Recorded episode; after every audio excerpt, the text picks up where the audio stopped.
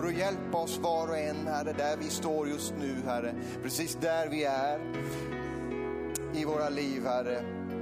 Halleluja, så älskar du oss Herre, så är du redo att lyfta oss Herre. Ta hand om oss Herre. Tack för den här dagen. Tack helige Ande. Kuramasanda labakia. Ora. Jag tackar dig Jesus att du är Herre på den här platsen. Halleluja. Det är du Jesus som är Herre och ingenting annat. Eh, allt som vill störa så binder vi dig just nu i Jesu Kristi namn. I Jesu Kristi namn. Halleluja. Tack för ditt herravälde Jesus på den här platsen. Vi tackar dig för att allt du är Jesus, allt det du gjorde när du gick här på jorden, Herre, det är du mäktig att göra här idag.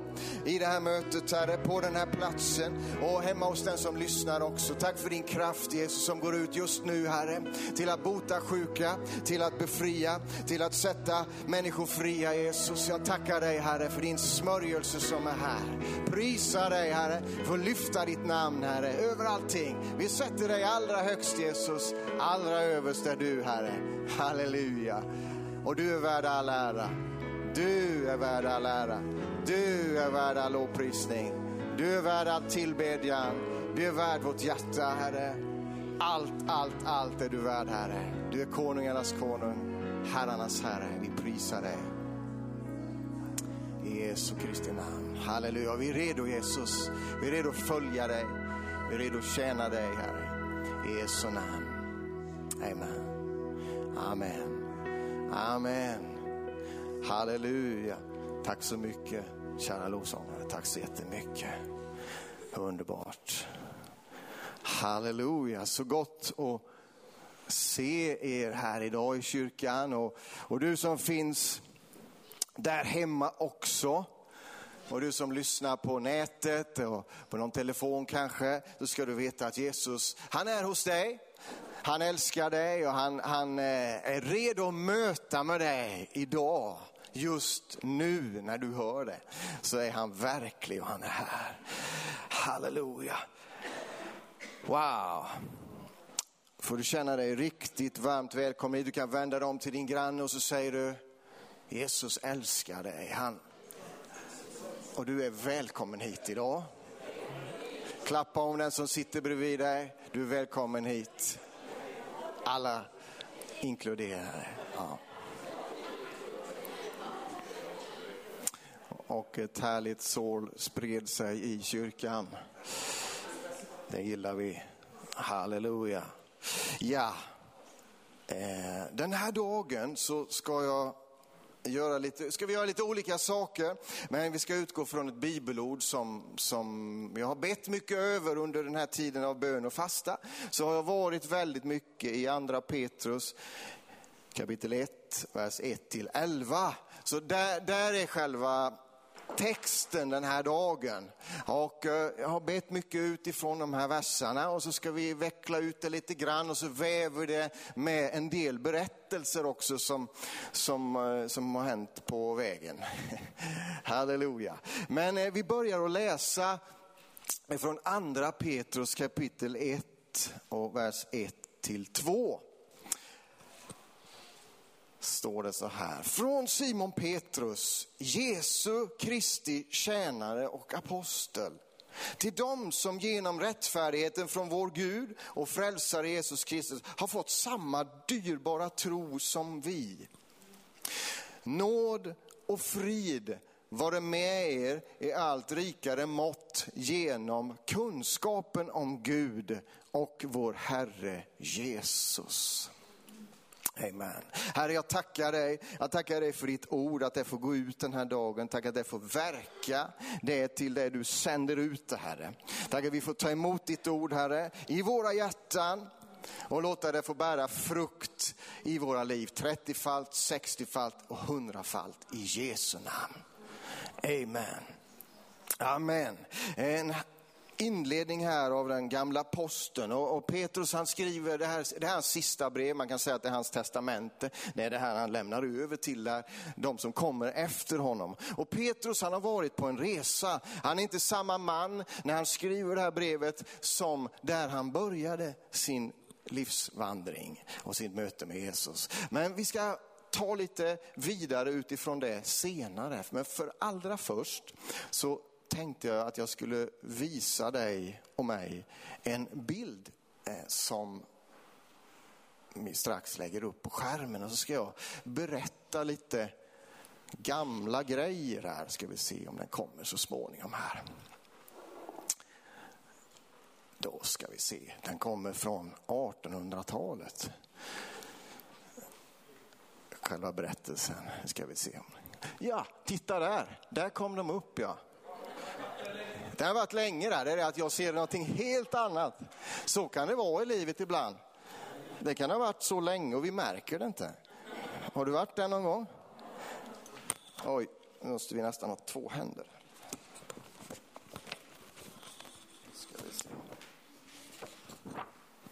Det här är Kalle och Sofia på småländska.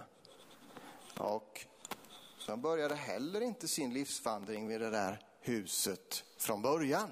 Men eh, det är alltså min farfars morfar som är till vänster där, Kalle och hans fru Sofia.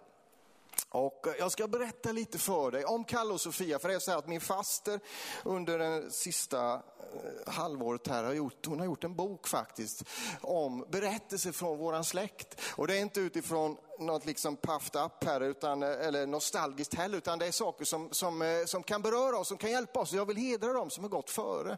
För det är många som har gått före oss här, kära vänner, som är en anledning till att vi sitter här. Och vi kan lära oss saker ifrån deras liv. Och vi kan se att det, det var inte så lätt då heller. Det var faktiskt riktigt tufft. Men jag berättar lite här om Kalle och Sofia och så får du låta, eh, låta det sjunka in i ditt hjärta. Och så får, du, så får vi liksom kanske lite hjälp att lyfta blicken. För det, det behöver jag. Jag behöver det många gånger. Ja, och det här har välsignat mig. Men, men Karl då som han heter, han föds 1836. Och det här är ju en tid efter Sveriges senaste krig, alltså sista kriget som vi, som vi svenskar var involverade i 1814. Och i den här bygden som, som Kalle kommer ifrån, det är, det är min hembygd, det är mellan Vetlanda och Eksjö. Det här är strax utanför Björkeby, en bit bort där. Eh, då är det några hemvändande soldater som reser en sten 1814 när de kommer hem ifrån det sista kriget. Och att nu var det slut. Och då blev det en ny tid i Sverige. Eh, Eh, I den här tiden så börjar också barnkullarna, fler överlever av de som föds. Det är en väldigt svår tid, bara där alltså. Eh, det är eh, så att det är också ett väldigt ojämlikt samhälle.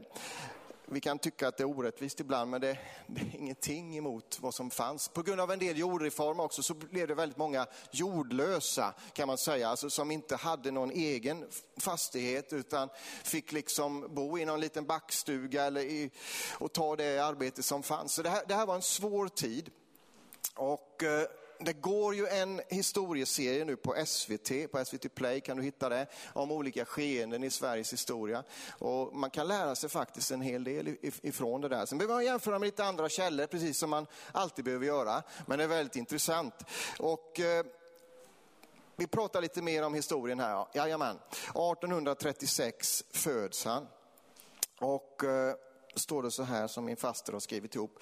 Karl var dräng och torpare. Han hade titeln dikesgrävare och var med att fördubbla Björkebys odlade arealer. Tänk, tänk här, titeln i kyrkböckerna efter den här mannen är dikesgrävare. Han har ingen grävmaskin ska jag tala om för dig.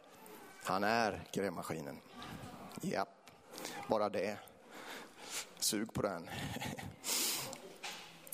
Karl gifte sig med den nio år yngre föräldralösa Anna-Sofia Nilsdotter på nyårsafton 1863. Sofia, hon var föräldralös. Eh, hennes pappa dör när hon är ett år och sen bor hon med sin mamma.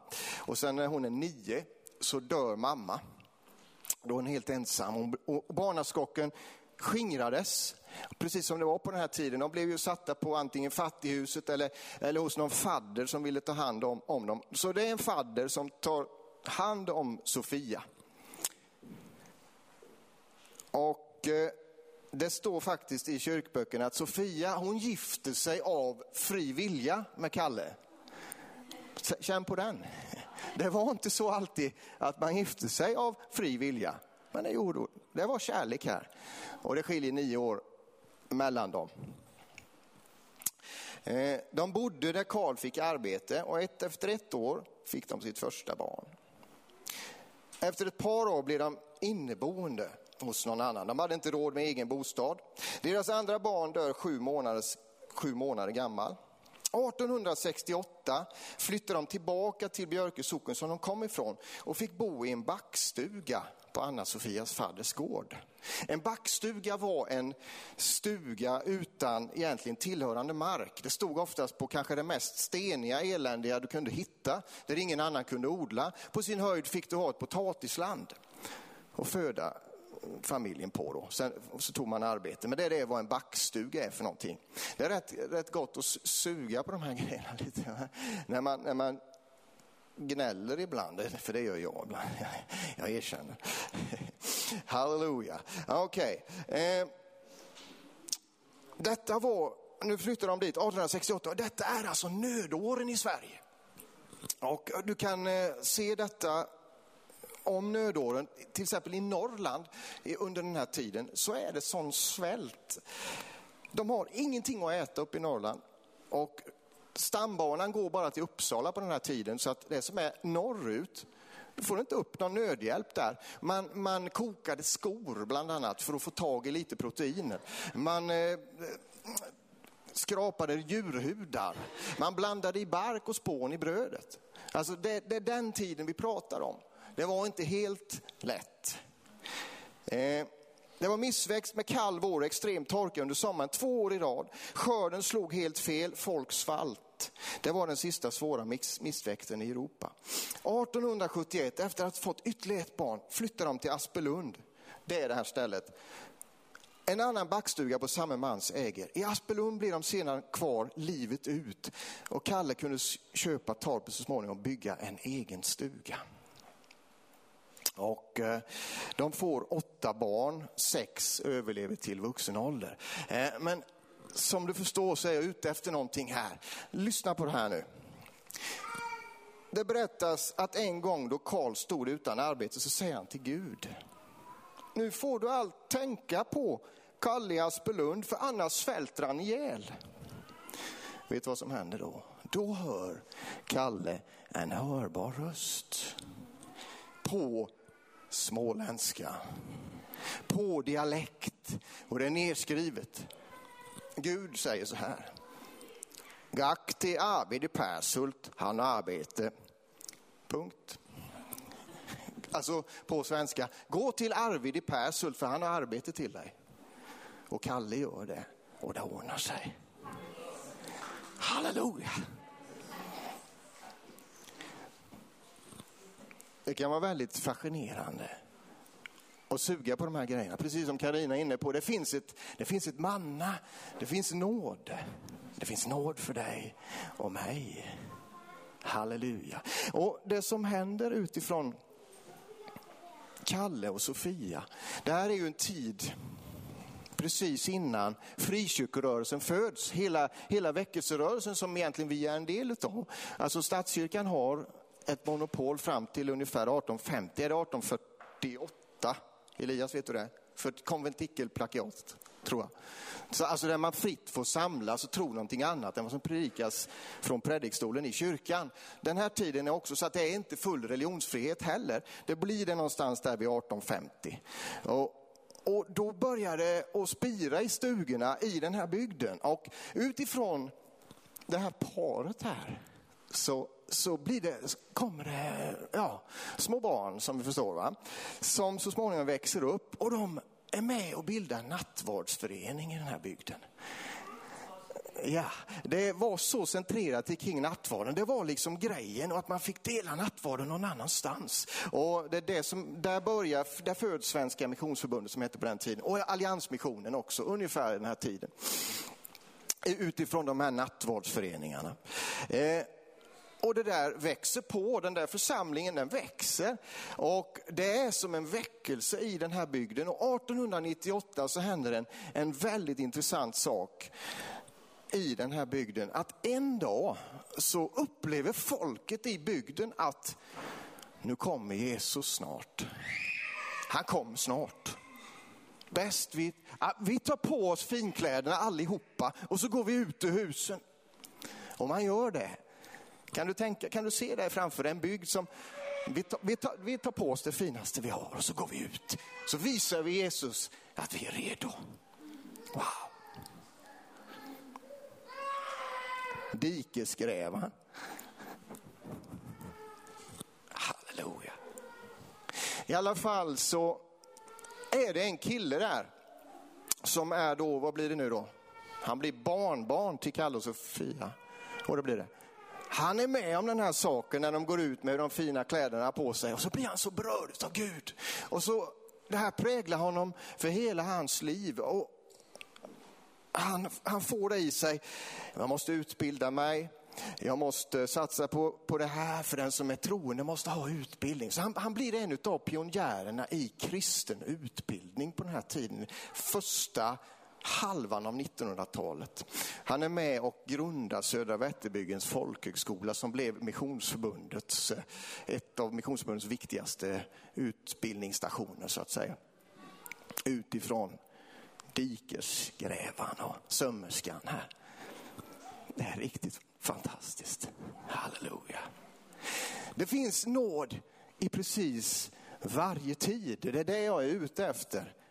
Att det finns ett, ett ord till dig, det finns ett ord för mig, det finns ett ord för den här dagen, det finns ett ord för varje dag. Det finns nåd och hjälp för varje dag och varje stund. Halleluja. Så Kalle gick till Persult och fick arbete och så ordnade det sig för Kalle den gången. Det tycker jag är coolt alltså. Halleluja. Prisa vår Herre. Jag tror vi lägger ihop den boken lite just nu. Det finns mycket mer att, att, att, gräva i den. Det kan vi ta, ta någon annan gång. Men det finns nåd för dig. Det finns nåd för mig. Här och nu. Och så går vi tillbaka till andra Petrus. Andra Petrus.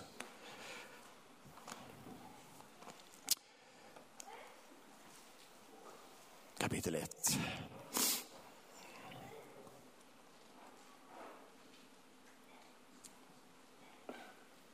Halleluja. Vi läste tidigare från Simon Petrus, Jesu Kristi tjänare och apostel.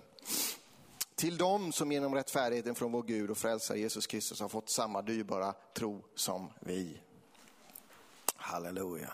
Från Simon Petrus. Och vad jag är ute efter här idag, där du och där jag är just nu, har inte Gud tänkt att det ska vara vår slutdestination. Han har tänkt att vi ska växa. Växa på insidan, växa i det du gör, i det du verkar, där du är. Det finns nåd. Det finns nåd. Precis som Kalle och Sofia. 1920 så har de råd att bygga ett hus och köpa loss den där stugan. Och vi kan tänka, ja det är väl ingenting, men på den tiden, det var någonting stort. Förresten, eh, det är en liten fotnot också. Eh, min, min farfar kom ut ur en gren efter de här då. Och eh, när då farfar skulle hälsa på sin gamla mormor så hade mormor sparat kakor, har farfar berättat för länge sedan. Och de var så fruktansvärt äckliga. Så farfar var tvungen att stoppa dem i fickan och slänga dem när han kom ut. Men det var så här att mormor Sofia, på grund av att hon hade haft det så tufft, hade en burk bakom soffan. Där hon hade stoppat i kakor och godsakerna, de skulle barnbarnen få. Ja, så, så liksom, det här, här har vi miljön, men det fanns nåd för den tiden. Då finns det alltså nåd för den här tiden också. Halleluja, det finns nåd för dig, det finns nåd för mig, det finns nåd för vår församling, det finns nåd för Sävsjö, det finns nåd för Sverige. Och Gud är densamme och han älskar dig och mig så oerhört högt. Och du är så dyrbar för honom, precis där du är och står. Och även om du kämpar just nu och jag kämpar så älskar Gud dig och han har nåd för oss. Men Simon Petrus i alla fall, som skriver det här brevet, han skriver Jesu Kristi tjänare och apostel. Och vi som, du som har läst Bibeln vet ju att han startade inte som apostel. No, no, no. Han var en fiskare, han blev kallad av Jesus in i tjänst till att följa honom. Petrus blir kallad och hur han är Petrus. Ja, vi ser i hela nya testamentet, eller i, i, i evangelierna, att Petrus är en rättfram person. Han pratar eh, lite hellre än han har tänkt efter. Han är impulsiv. Eh, han gör att vi kan känna att det, det finns nåd för oss var och en. Det finns nåd för mig, det finns nåd för dig. Man, man, har ju ibland otur när man tänker, som en del säger. Va?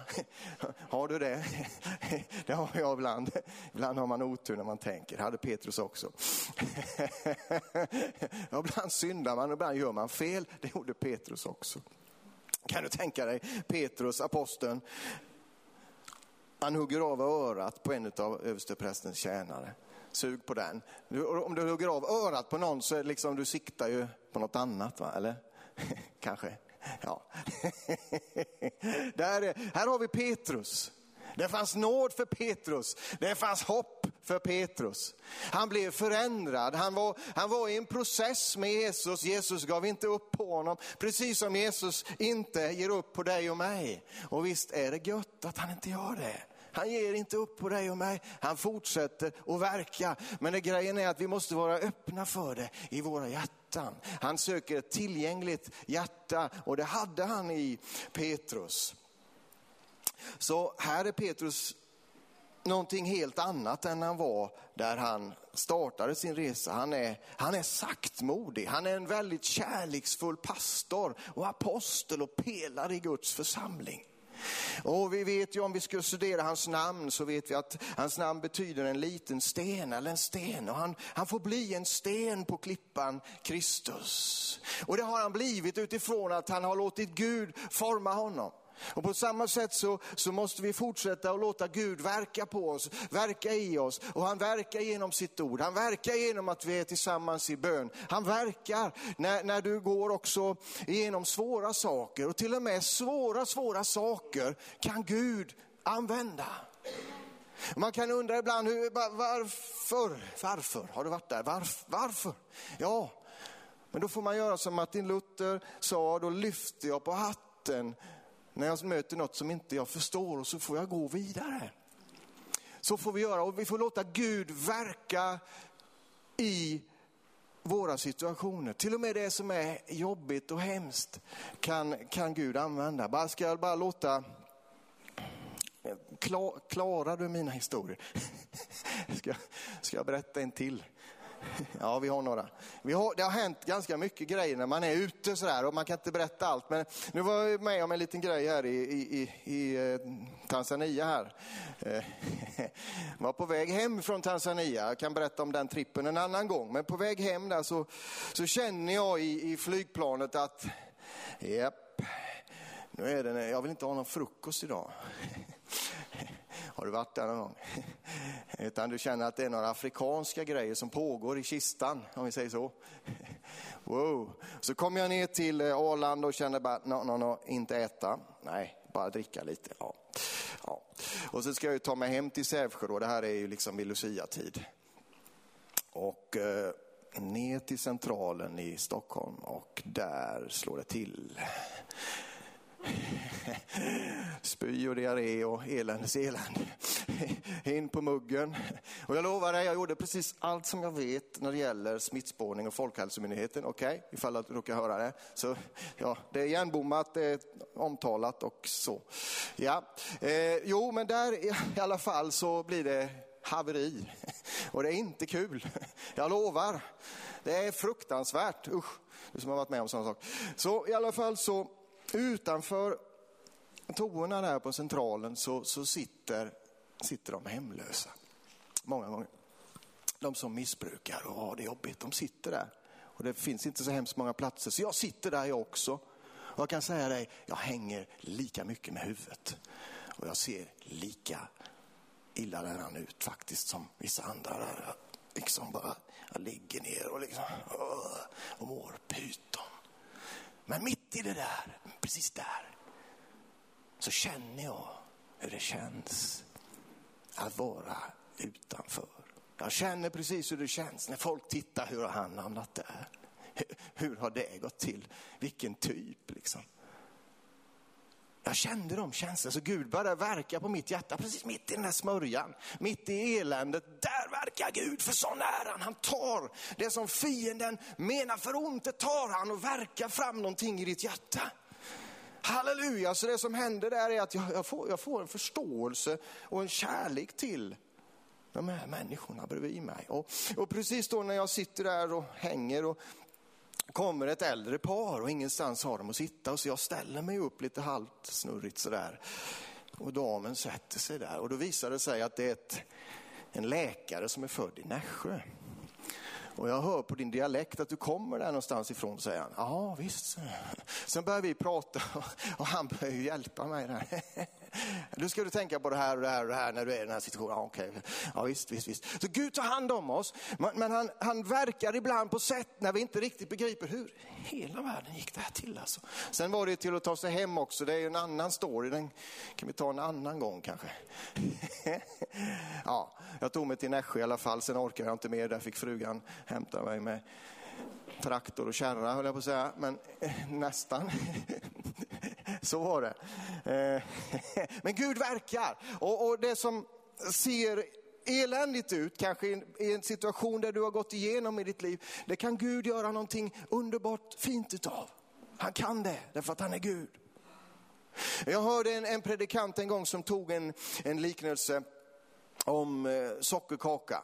Så eh, ni som är duktiga här på att baka, vilka, kan jag få lite ingredienser på, på sockerkaka här? Kan vi köra lite? Ägg, vetemjöl, socker, va, vatten, bakpulver, smör, ja. Ägg. Ja, okej. Okay. Ja, men där har vi en sockerkaka va? Ja, precis. Men om du tar en av de här ingredienserna för sig Smakar det gott? Har du smakat på bakpulver någon gång? Ja. Men jag menar, man har ju varit liten och prat, varit i mammas skåp och provat lite allt möjligt. Bakpulver är en sån grej. Uh. Uh. Övrigt också. Men om, när du sen tar det här tillsammans, då blir det någonting fantastiskt, eller hur? Det blir, det, blir, det, blir, det blir sockerkaka, det blir fantastiskt gott. Precis så kan det vara med våra liv ibland, men inte i en viss period. V vad är det där för någonting? Men tillsammans så väver Gud någonting. Han gör dig till någonting. Han, han, han är där för att få fram någonting fantastiskt, någonting fint och du är unik och du är viktig. Och det du har har en, finns en pusselbit i det. Du är viktig i Guds stora pussel, precis som dikesgrävaren Kalle. Jag hade inte varit här om inte det hade varit för att han hade fruktat Gud. Inte en chans. Men i, i femte led bakom mig är, är Kalle då. Och han, han gick före, han fruktade Gud, han ropade ärligt till Gud. Gud nu får du allt ta och tänka på mig här. Och Gud svarade på bön. Och, och Kalles liv var inte helt smidigt heller. Va? Men det blir, tillsammans blir det en väv. Och jag tror att han och Sofia, som säkert var en riktigt tapper kämpe också, sitter på en väldigt fin plats i himlen. Mycket finare än många andra, det skulle jag absolut, det är jag säker på. Utifrån vad som har kommit från deras liv. Halleluja. Så min vän, ge inte upp, utan låt Jesus få fortsätta väva någonting fint utifrån ditt liv och våra liv för att han har en plan, han älskar dig. Det betyder inte att allt som händer är Guds vilja, absolut inte, utan vi vet att Gud är god och bara god. Och vi vet att fienden är bara ond. Och han, han, han har grejer för sig och ibland händer det saker som inte vi fattar och vi inte vill heller för den delen.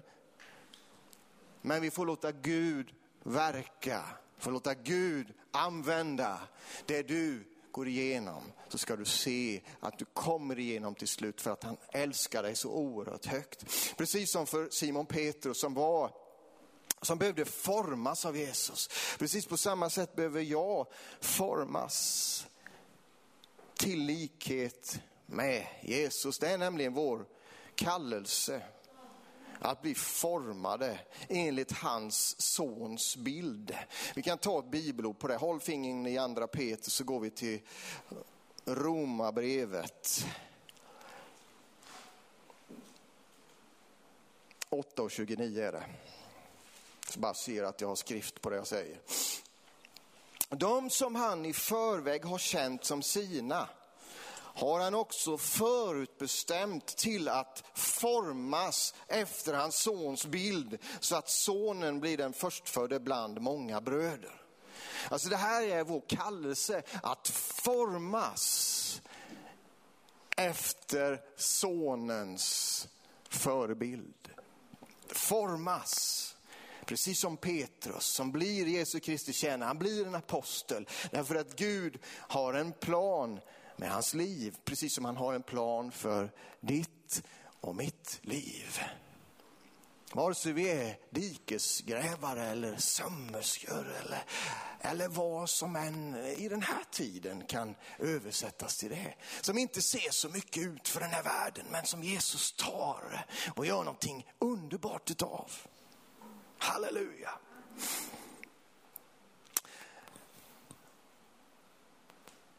Så ibland kan man känna att man är på, på Gud. Jag brukar predika om det, jag hamnar ofta där.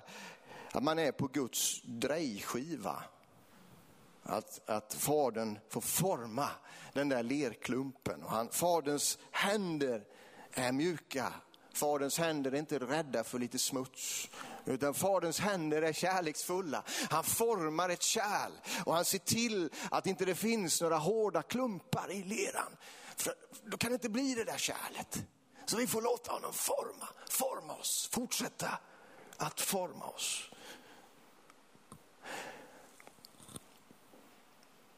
Vi läser vidare. Till dem som genom rättfärdigheten från vår Gud och frälsare Jesus Kristus har fått samma dyrbara tro som vi.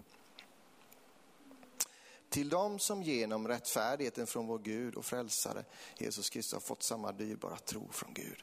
Rättfärdighet, vi har talat om det, att ha fått det rättställt med Gud, att, att ha, fått, ha kommit hem, att få ha brottsregistret utstruket på grund av Jesu blod. Eh, det är vi det. Halleluja, det är så Gud ser dig. Han ser dig som att du aldrig har gjort något fel. Han älskar dig, han ser dig genom Jesus Kristus. Så all känsla av skuld och fördömelse, det finns ingen plats för det. Därför att vi är högt älskade utav Fadern. Vi har fått samma dyrbara tro som Petrus hade, som Jakob och Johannes hade. Vi har fått samma tro och det är det dyrbaraste du har. Så släpp den aldrig. Föd den. Gör saker som är bra för din tro. Alltså ta steg, lyssna, var med Gud. För tron är det dyrbaraste du har. Halleluja. Vi kan vända något blad tillbaka här till, till första Petrus.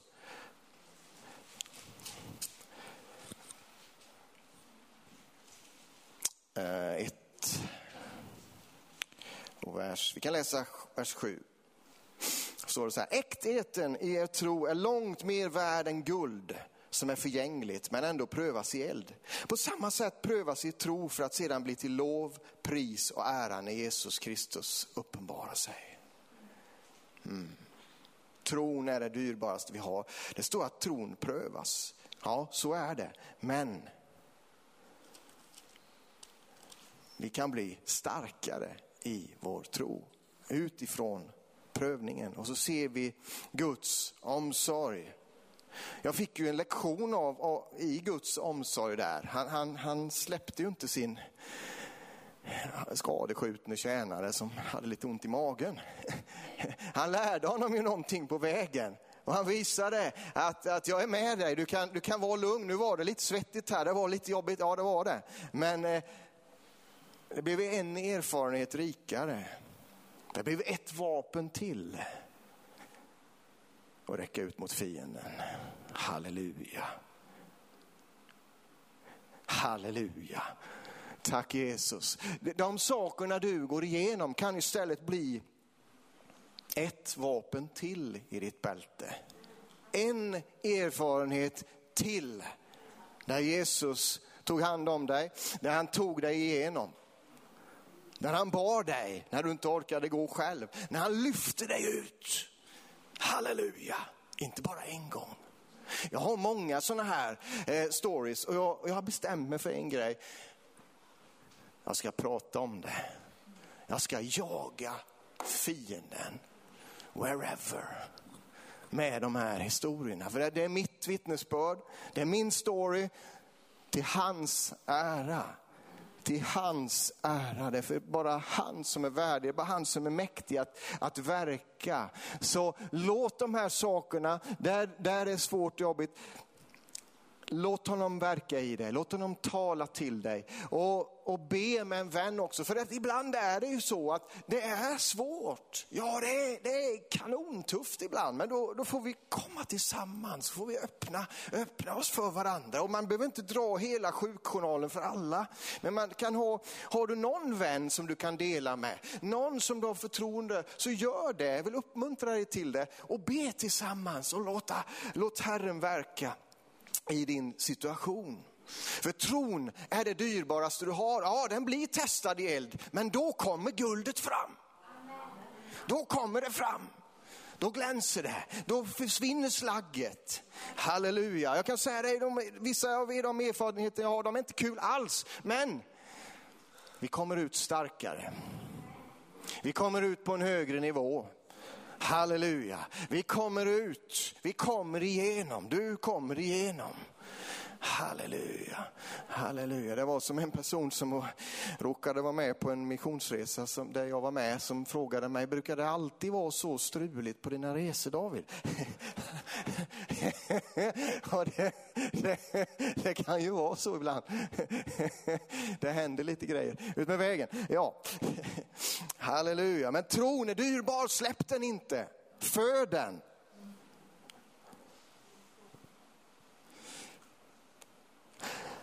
Samma dyrbara tro som vi.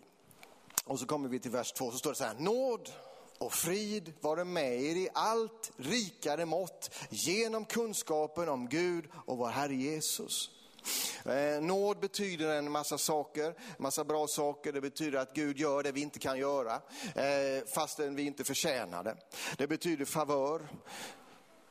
Det betyder egentligen allt gott som finns i himlen som du och jag behöver. Därför att det finns saker för oss. Det finns, allt vad du och jag behöver finns i honom. I Kristus. Nåd och frid. Och frid skulle vi kunna översätta med harmoni, ordet harmoni. Det är, det är ett, ett vackert ord, det är utifrån musik. Du vet ju när det är harmoni när du spelar och det är en ton som är lite fel där. Ja, det, den skaver ju den som har ett musiköra. Men, men det är vad Gud har tänkt.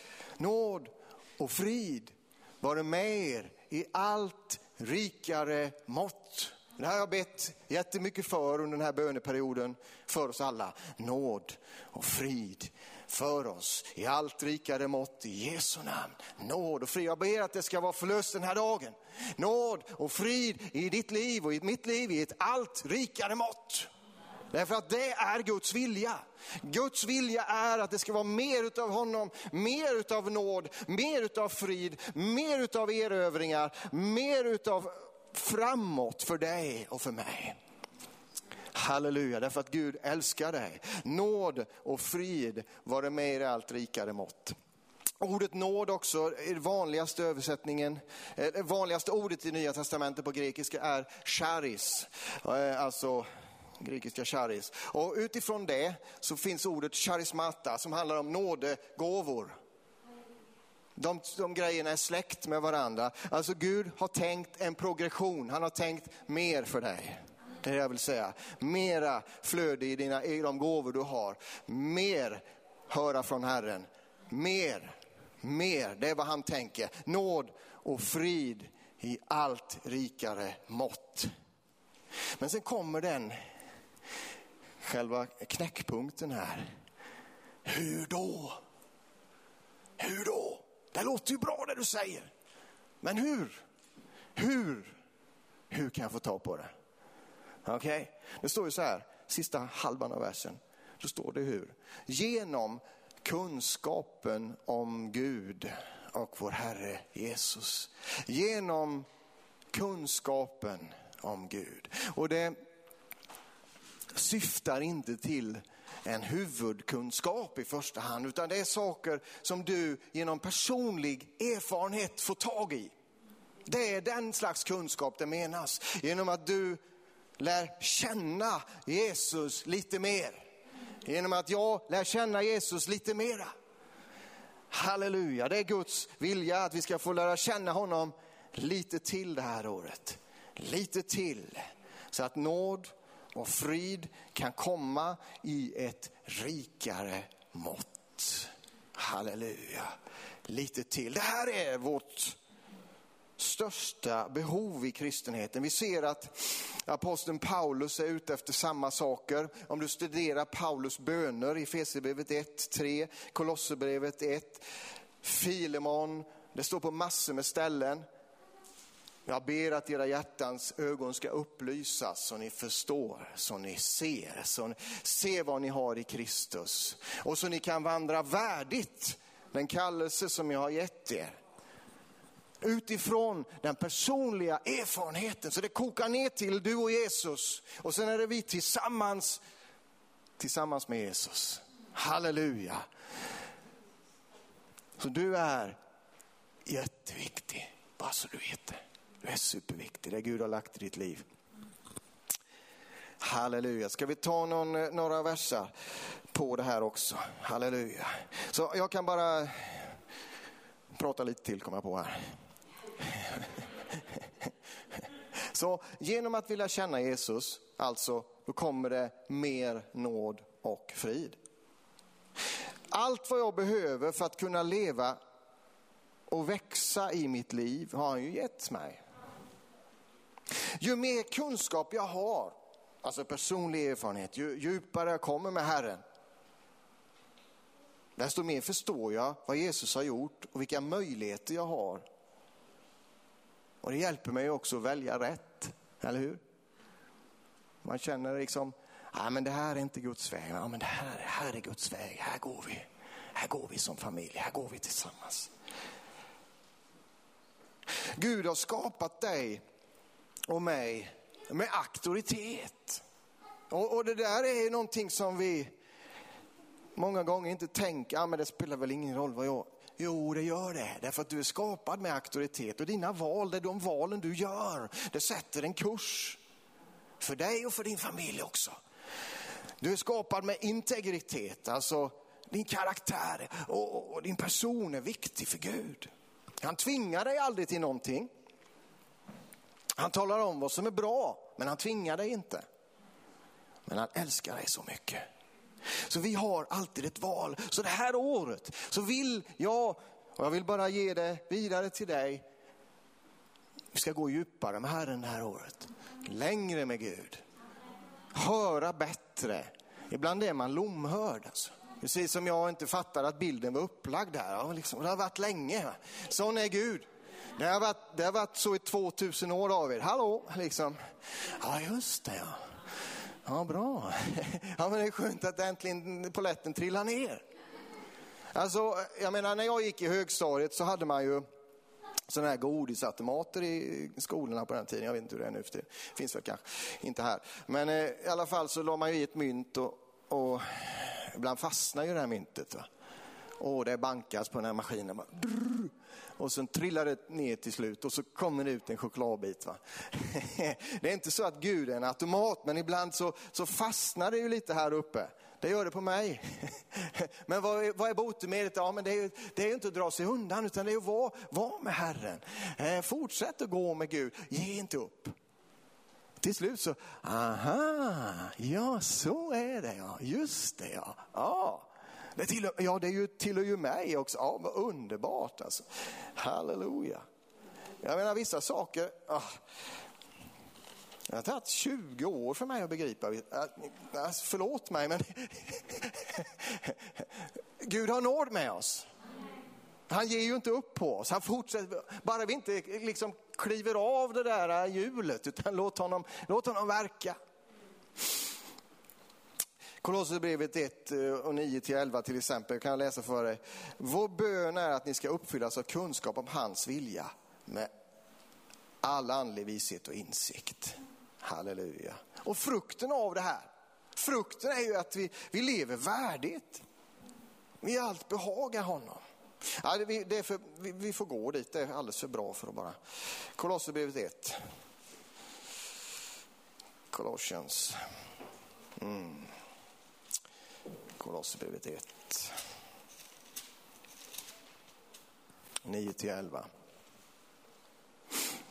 säger Paulus här. Från den dag vi hörde det har vi därför inte uppfört att be för er. Vi ber att ni ska bli uppfyllda av kunskapen om hans vilja med all andlig insikt och vishet och insikt. Målet är att ni ska leva värdigt Herren och behaga honom på alla sätt genom att bära frukt i alla slags goda gärningar och växa i kunskapen om Gud. Då ska hans härlighetsmakt styrka er och ge er all kraft till att vara uthålliga och tåliga i allt. Med glädje ska ni då tacka Fadern som har gjort er värdiga att få del i det arv som de heliga har i ljuset. Halleluja, underbara verser. Underbara verser. Och, och, och Herren vill ge dig kraft och styrka här idag. Han vill, han vill uppmuntra dig. För han älskar dig så oerhört mycket. Han vill styrka dig från insidan. Vi läser lite grann vidare här. Vers 3 i andra Petrus 1. Hans gudomliga makt har skänkt oss allt vi behöver för liv och gudsfruktan. Genom kunskapen om honom som har kallat oss med sin härlighet och godhet. Där kom det igen, kunskapen om honom. Att, att känna Herren genom personlig erfarenhet. Genom att känna honom. Halleluja. Genom dessa, vers 4, har han gett oss sina stora och dyrbara löften för att ni genom dem ska få del av gudomlig natur sedan ni kommit undan det fördärv som på grund av begäret finns i världen. Halleluja. Genom att vi kommer djupare med Herren, lär känna honom mer, förstå löftena, så kommer hans förvandling, att vi får del av gudomlig natur. Och så kommer det en, en, en förmaning här, vers 5. Gör det här för allt ni kan för att i er tro visa dygd. Och det här är ju knepiga ord, jag ska inte gå in i alla dem för det, det hinner vi inte. Men vi kan bara summera det här så småningom. Eh, gör därför allt ni kan för att i tro visa dygd, i dygden insikt, i insikten självbehärskning, i självbehärskningen uthållighet, uthålligheten gudsfruktan, i gudsfruktan syskonkärlek och i syskonkärleken kärlek till alla människor. Vad jag vill säga är att tro och kärlek går tillsammans. Det kan man aldrig skilja åt för det är samma sak. Så att vi växer i tro innebär också att vi växer i kärlek. Vi kan växa i kärlek. På samma sätt som vi kan växa i tro så kan vi växa i kärlek och utifrån det så kommer frukt. Andens frukt. Andens frukt åter är 1917 års översättning. Kärlek, glädje, frid, tålamod, mildhet, godhet, trofasthet, saktmod, återhållsamhet. Ja, eh, mycket väl så har jag varit i många situationer, jag måste tänka, stanna upp lite nu. Bli inte arg nu David. Så tänker jag, kärlek, glädje, frid, tålamod, mildhet, godhet, trofasthet, saktmod, återhållsamhet. Ja, där är jag många gånger. Halleluja. Men det, det här är ju en vandring vi har. Tron och kärleken går tillsammans och det är så att vi väljer det. För Petrus säger, gör därför allt ni kan. Alltså vi kan ju göra saker, Gud respekterar beslut och han ärar beslut. Han respekterar dina och mina beslut, han ärar dem. Och ger därmed nåd i det. Vi vet själva att allt, vi är inte perfekta, vi är inte fullkomliga, ibland missar vi. Då tar det oss till korset, där får vi böja oss igen. Jesus, förlåt mig, nu börjar vi om. Förlåt mig Jesus. Och så får vi fortsätta, inte utifrån någon fördömelse, utan bara utifrån att vi inte ger upp. Halleluja, tron och kärleken går tillsammans. Vers 8. För om allt detta finns hos er och får växa, blir ni inte overksamma eller utan frukt i er kunskap om vår Herre Jesus Kristus. Här kommer frukten naturligt. När vi förblir i honom, när vi är med honom, så kommer det frukt och då behöver vi inte vara frustrerade. Därför att när du mår bra och när jag mår bra, då har vi rum för andra människor. Det blir en automatik i det. När vi växer, växer och, och mår bra helt enkelt, så, så ger det sig av sig själv. Då är det lättare att kliva över till grannen till exempel.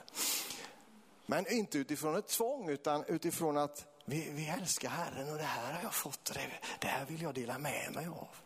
Halleluja. Men det handlar inte om att du ska vänta på en, en känsla utan du ska förbli i honom och sen så bara gör du vad han viskar i ditt öra.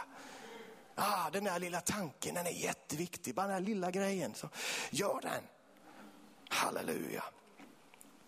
Vers 9. Men den som saknar detta är närsynt och blind och har glömt att han blev renad från sina tidigare synder.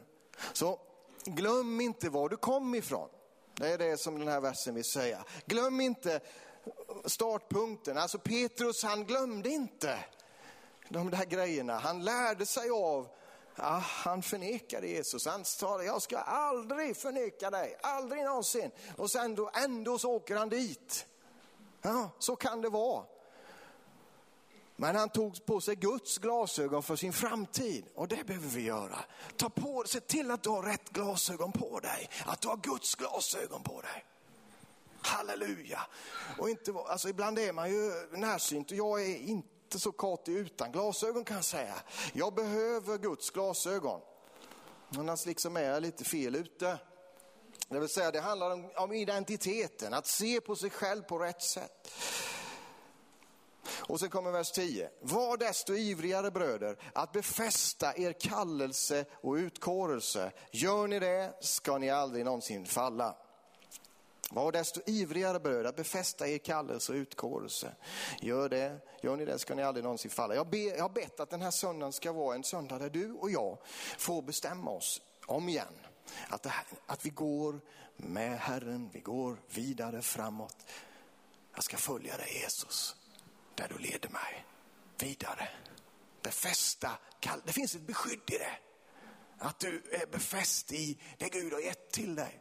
Det här är jag, okej, okay, vi är här nu, men jag går med dig Jesus. För jag älskar dig. Befäst din kallelse och utkårelse. Gör du det så ska du aldrig någonsin falla. För ni får en fri och öppen ingång till vår Herre och frälsare Jesu Kristi eviga rike. Därför tänker jag ständigt påminna er om detta, trots att ni redan vet det och är befästa i den sanning som ni har. Du sitter ju här, du vet ju, vet ju massa och många vet mer än jag också för den delen. Du vet. Eller hur? Du vet ju vad som du vet ju, och jag vet ju det att tar jag tid med skriften och tar jag tid med Jesus och ber, då blir det ju bra. Vi vet ju det. Jag är här bara för att påminna dig att befästa det som Gud har gett till dig. Halleluja. Kanske att du har, har eh, hamnat i en situation, jag vet inte, jag, jag, vill bara tala ut det här för det är det som jag upplever att jag vill göra. Så, så eh, ska du få en liten berättelse till här alldeles strax. Så du ska se här Jona, om du tar första filmen här. Det här har jag aldrig visat. Jag ska snart berätta vad det är.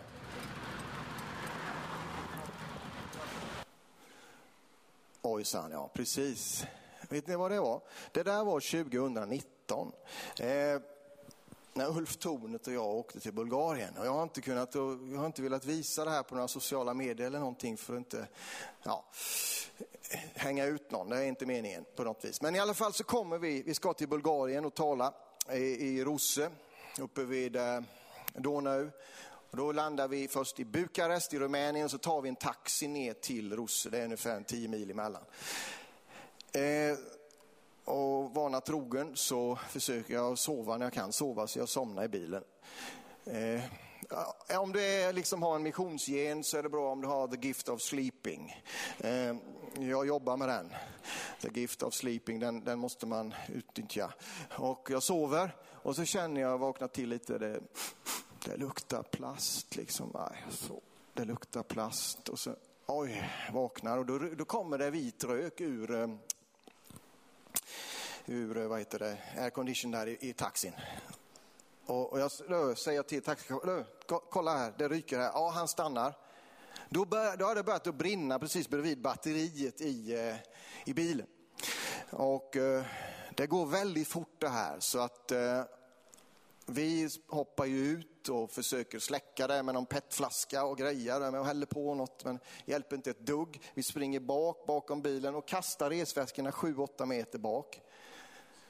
Och sen springer vi åt andra hållet 50 meter för sen exploderar bilen. Det är bara bam, bam, bam, bam. Det, det är så här, börjar en bil, bil brinna, ta dig därifrån bara, jag säger bara det.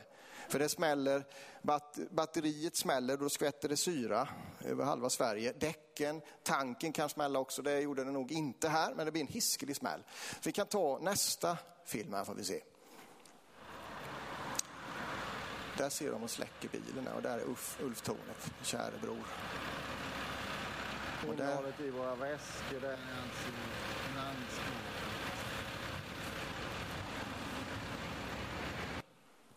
Där ser, du, där ser du resväskan till höger om taxichauffören där. Det, det som är i den är inte användbart längre. Där i hade jag 20 års anteckningar bland annat min bibel eh, och så lite kläder och grejer. Det var liksom, man, ja, jaha. Lite har man väl hunnit med, men det brann upp där. Det är ju före datorn och mejlen, eller för den tiden, liksom, så det är mycket papper och penna. Eh, så eh, vad gör vi då? Jo, vi ska tala en hel helg om Kolosserbrevet. Ehopp. Det var ju så att det klarade inte jag utan anteckningar. Fast det fick jag göra ändå. så, så på mötet den kvällen står jag och predikar i vit sotig tröja. Och det, det, var ett av de bästa mötena jag haft någonsin, faktiskt. Det var ett oerhört flöde. ah, halleluja. Kan du ta nästa bild för att se vad det är på den då? Ja, så går Uffe och jag och köper kläder. Riktiga shoppinggubbar, ser du det? Ja, det gör vi det, ja precis. Det är det vi gör på missionsresor. Köper kläder, ja det är bara, bara att vi hade inte mer än vad du ser att vi har på oss där. Det var det vi hade, inget annat. Så att eh, jag hade passet i fickan som tur var och plånboken. Så, men det blev nya kläder och precis det är det jag är ute efter. Då köper jag min, det här är en av mina absoluta favoritskjortor. Jag har eh, svårt att ta på mig andra grejer. Jag lever efter 20-80 principen, alltså 80 procent av tillfällena använder du 20 procent av ja, kläderna. Pareto-principen, för den som har läst om det. det är lite intressant. Men då har jag den här, den här skjortan köpte jag. Den liksom markerar för mig att eh, det är början på någonting nytt. Jag fick en ny skjorta. Och Jesus vill ge dig en ny skjorta. Om det är så att den gamla har brunnit upp så vill han ge dig den här dagen nytt mod. Du kan få en ny skjorta av Jesus. Ja, du har redan fått rättfärdighetens klädnad. Det är den finaste kläder som någonsin finns. Det vill Jesus ge till dig om inte du känner honom. Men är det så att du har, känner nu, nu, nu har det brunnit till här. Men då finns det nya kläder för dig och för mig. Halleluja, det finns nya kläder. Det är det som jag vill förmedla idag. Det finns mer nåd. Det finns mer frid. Hur då? Genom kunskapen, genom att komma nära honom om igen. Halleluja, genom att inte vi ger upp, genom att vi låter honom forma oss. Halleluja. Och det är ju så här, som du tänker om dig själv, det är så du lever. Alltså det är utifrån de här glasögonen du lever, så därför behöver vi komma nära Jesus, nära honom, vara med honom. Halleluja. Nåd och frid vare med er i allt rikare mått genom kunskapen om Gud och vår Herre Jesus. Halleluja. Jag ber om det Fader. Nåd och frid i allt rikare mått över var och en av oss Herre. Över vår församling, över varenda en här Fader. Nåd och frid, harmoni Fader. Favör i Jesu namn i allt rikare mått för den här dagen, för den här tiden som ligger framför oss. Genom att vi kommer närmare dig Jesus, genom att vi lär känna dig. Halleluja, Vi kan ta och ställa oss upp tillsammans så, så landar vi in här. Och Halleluja Jesus, tack att du älskar var och en så oerhört högt här. Halleluja. Prisa dig för nåd och frid att det bara får bli förlöst Herre. Ja Rickard, du kan komma här med lovsången här. Halleluja Jesus. Kuralamandeya, salamakia, salamakia. Halleluja. Tack att du Gud har ett ord för oss var och en här. Det är precis det som Karina talar om, ett manna för den här dagen här. Ett ord ifrån himlen. Halleluja, halleluja, halleluja. Kuralamakataidi mandeya. I Jesu Kristi namn, i Jesu Jesu Kristi namn. Nåd och frid ifrån himlen Herre. Nåd och frid Herre. Halleluja, tack för ett förlösande också av andliga gåvor det här året Herre. Mera av dina gåvor Herre. Mera Herre, ett förlösande. Halleluja.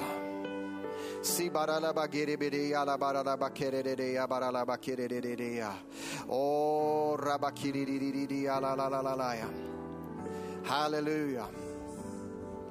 Halleluja, kom en fras till mig på engelska. En, en, predikan som jag har hört också. Halleluja, the miracle is in the movement. Okay? När du rör dig, när jag rör mig åt ett visst håll så finns det ett, ett moment där från Herren. Halleluja, the miracle is in the movement. Halleluja, Där du sträcker dig efter Herren, där är han. Han möter dig. Han möter dig. Precis som han mötte Kalle och Sofia. Halleluja. Ett ord ifrån himlen. Ett ord ifrån himlen. Tack Jesus, bara förlöser det just nu. Ord ifrån himlen, personligt till var och en. Tack att du talar frid Herre. Du viskar, du viskar i, i vårt öra Herre om frid ifrån himlen. Tack för din kärlek Herre, för var och en. Herre. Tack Jesus för nåd och frid Herre. Nåd, frid, frid Herre, harmoni i Jesu namn. Harmoni till oss där där vi sitter fast i, i tankemönster som är jobbiga. Tack för din harmoni Jesus. Din frid Herre som övergår allt förstånd Herre. Halleluja, din frid som övergår allt förstånd. Halleluja, i Jesu Kristi namn. Amen, Jesus vi tackar dig. Ja, vi kan prisa Herren med en sång och där, där du står nu så, så prisar du Herren och låt dem fylla dig med sin frid. Nåd ifrån himlen. Halleluja, vi, vi, vi prisar Herren med en sång så kommer vi tillbaka strax. Mm, halleluja Jesus.